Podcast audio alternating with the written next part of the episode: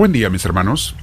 Bienvenidos a nuestros 10 minutos diarios con Dios, con misioneros del amor de Dios.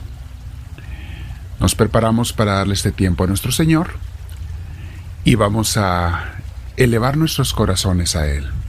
Hay una frase que me gusta recordarle seguido de Santa Teresita del Niño Jesús, que cuando habla de la oración, de cómo se pone uno en contacto con Dios, dice, bastan un par de suspiros para elevar el alma y conectarse con Dios.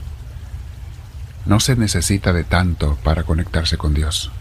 Basta que lo quieras, que lo desees, que lo llames. Muy bien. Vamos a sentarnos, vamos a dar esos suspiros para Dios. Te invito a que te sientes con la espalda recta en donde estés. Si te ayuda y puedes hacerlo, eh, ponte audífonos y cierra tus ojos.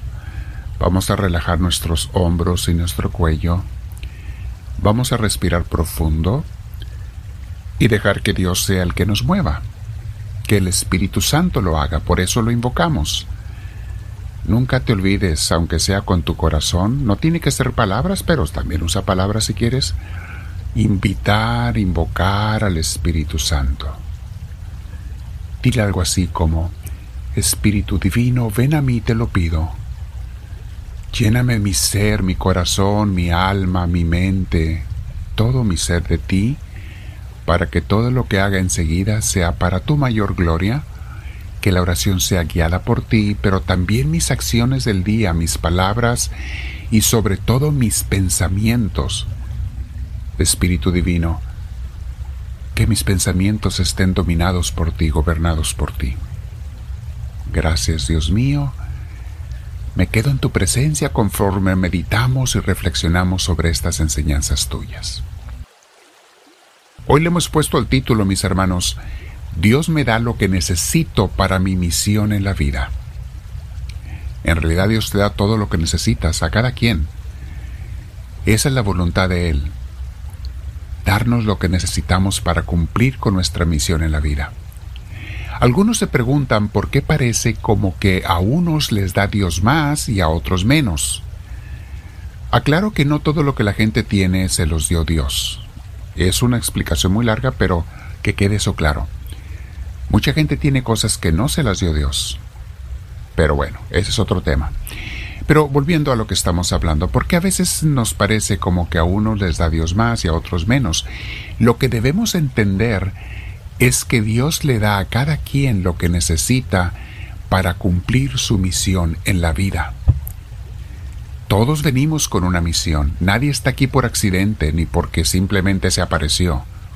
Tenemos una misión y ya hemos visto que en cuanto a las posesiones y los talentos, mientras tengamos lo suficiente para vivir, casa, comida y sustento, lo básico, el tener más no te hace más feliz, ni el tener menos te hace infeliz mientras tú no pongas pensamientos negativos al respecto y no juzgues tu vida como algo malo. Muchas veces no es que la vida sea mala, es que uno la juzga mala. Esta semana, mis hermanos, veíamos en nuestra clase de los viernes de crecimiento que para las personas la realidad no es lo que es, sino lo que la gente cree que es. Dicho en otras palabras, para ti y para mí, mis hermanos, las cosas no son como son, sino como uno juzga que son. Lo que para unos es malo, para otros es bueno, y viceversa. Es cómo tomes tú las cosas, eso es lo que importa. Son tus expectativas de la vida y sobre todo lo que mejor, lo que mejor te ayudará a entender las cosas es la iluminación de Dios. O sea, cuando vives con Él, Él te aclara y te explica las cosas. Poco a poco, a su debido tiempo, pero Él te va explicando y aclarando todo hasta que descubres y te das cuenta que en las vidas de los hijos de Dios nada está fuera de su control de Dios y cómo de todas las cosas Dios las utiliza para el beneficio de esos hijos suyos. Por si alguno se pregunta, ¿quiénes son los hijos de Dios? La respuesta la tenemos en Romanos 8:14. porque les he explicado que no todo mundo es hijo de Dios, sino solamente los que aceptan.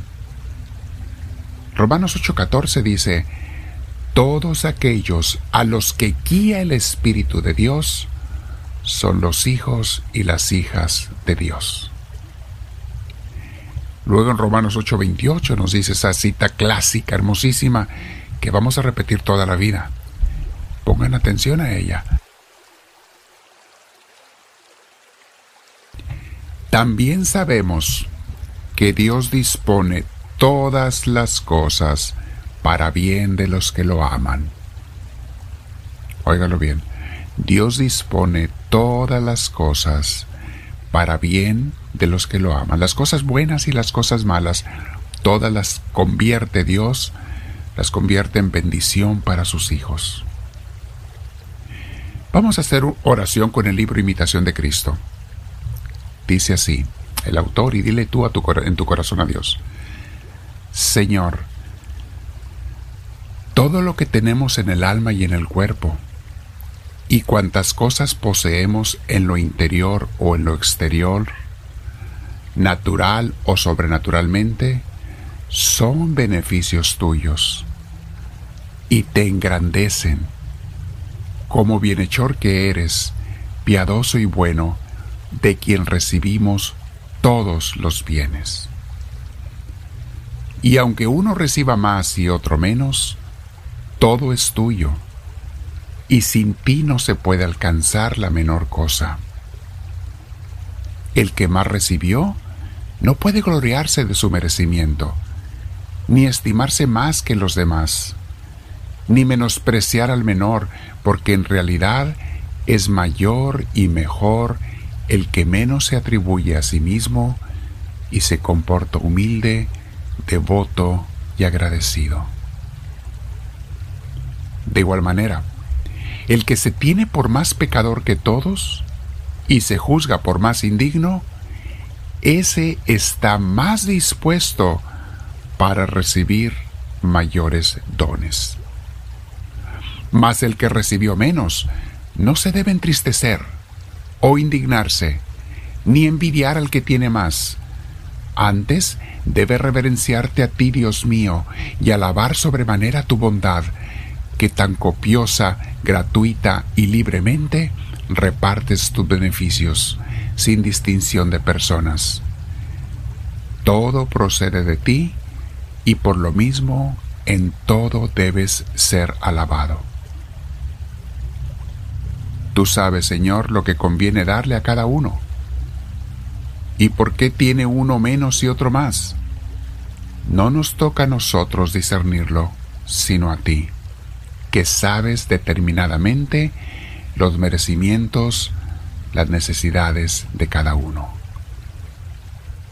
Palabra de oración del libro Imitación de Cristo.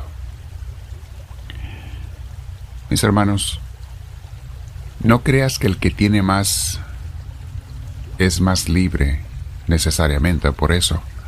Tiene más responsabilidades y obligaciones. ¿Recuerdas la frase que estábamos meditando en estos días? Al que mucho se le da, mucho se le pide. Bueno, no envidies a los que tienen más porque tienen más responsabilidades, ¿eh? Que tú, que yo. Mejor envidia a los que hacen mejor, con mucho o con poco hacen mejor la voluntad de Dios a esos con una envidia santa. ¿Qué tengo que hacer, Dios mío? Voy a quedarme en oración para utilizar bien los bienes que me hayas dado, muchos o pocos. No importa, ¿qué tengo que hacer? ¿Cómo los tengo que utilizar? Que no me ciegue, Señor, a tu voluntad, a tu gracia, a tu decisión. Me quiero quedar en oración contigo y con mis hermanos te decimos todos juntos, háblame, Señor, que tu siervo te escucha.